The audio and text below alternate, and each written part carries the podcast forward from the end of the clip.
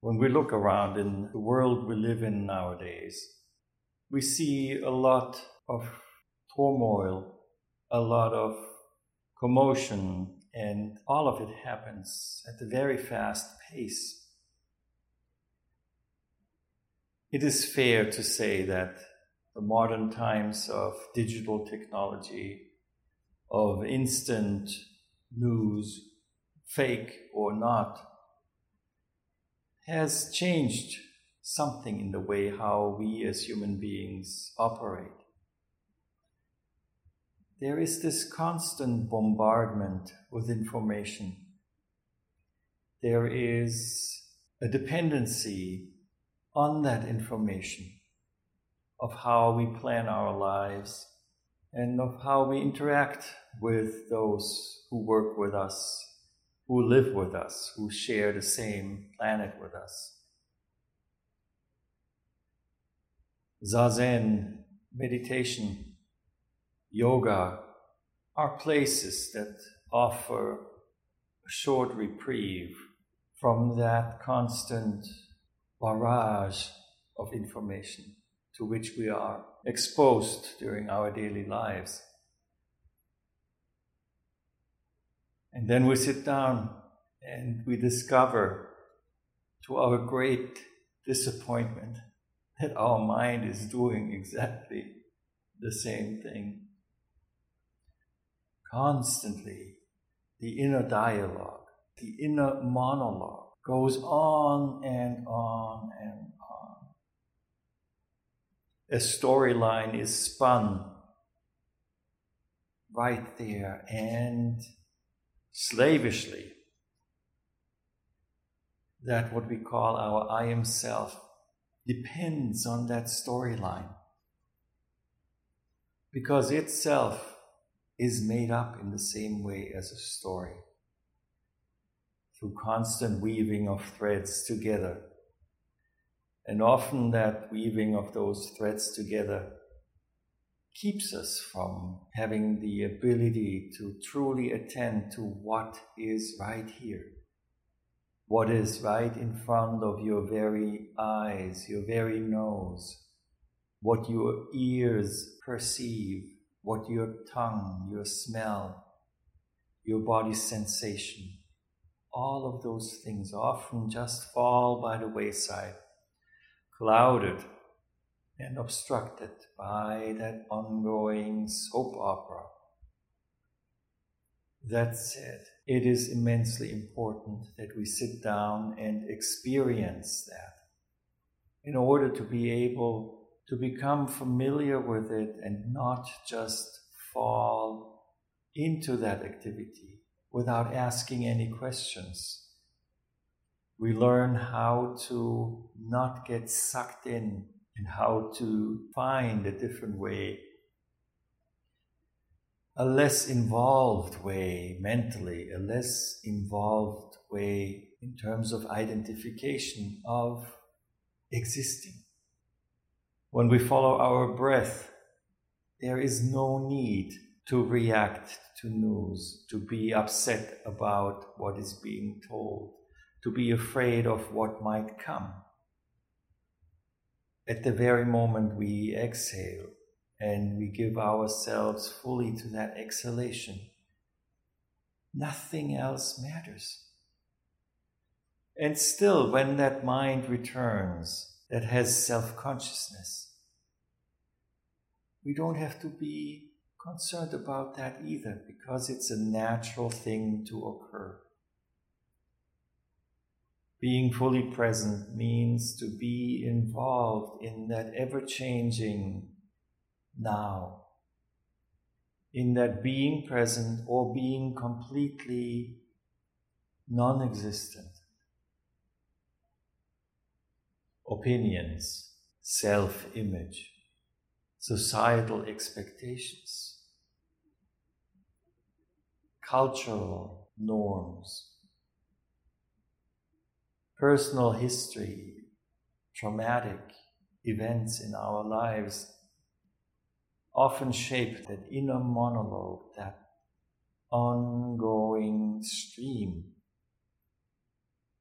in a way that is circular and that just without making a great effort does not interrupt itself because it is dependent on its own flow to go on and on and to perpetuate itself.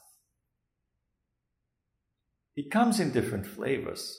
Yes, there is such a stream of monologue that goes on and on and on of how fantastic we are, how smart I am, how we are better than others, how this and that, trying to boost the ego. If the stream goes the other direction, it's a little harder to see that it is still that ego that makes it move when we beat ourselves up, when we are loathing this or that portion of our personality, when we recall this or that traumatic event in our lives, going over it over and over again. Again, that is that ego because all that it is interested in is to be predominant and to be there at all the time. Yet, when we sit down and connect with our bodily posture, when we feel the cushions on which we sit, the cool air that moves up and around our head, our hands, our feet, the smell of the incense. And when we give ourselves fully to that very perception, there's no need to engage in this self perpetuating activity of I am. We become freer freer from those threads, those storylines, the hopes and fears. And maybe for the first time we can truly appreciate just a single moment.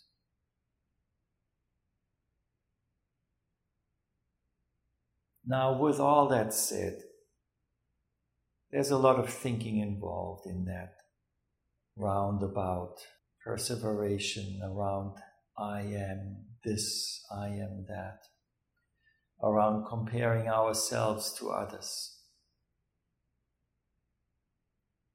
That kind of thinking, when it comes to that activity, is superfluous. And we learn to let go of it. Because it's just two dimensional. It is as two dimensional as language. Listen to the word red. In itself, it's just a sound, red. But you had the experience of seeing what the color red is. And without that experience, you wouldn't know it. When we live on the flat surface of words, the word red does not connect back to that experience.